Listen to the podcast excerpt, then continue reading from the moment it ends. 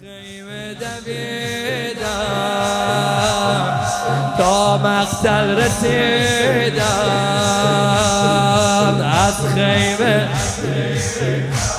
تا مقتل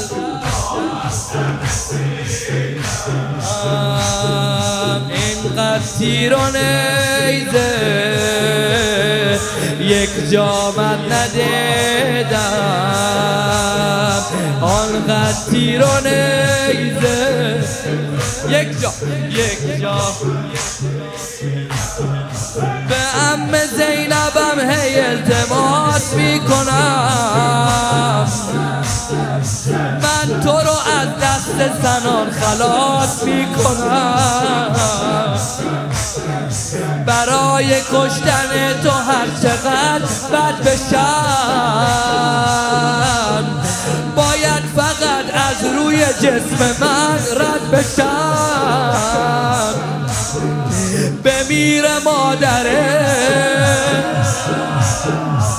یا صاحب الزمان تعارفی شده. تعارفی شده چرا بریدن سره؟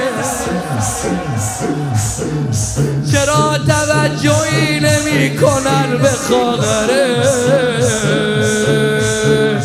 بمیره مادره. آخریش یا الله عجب بساتیه. انگاری اعضای تن تو سلواتیه.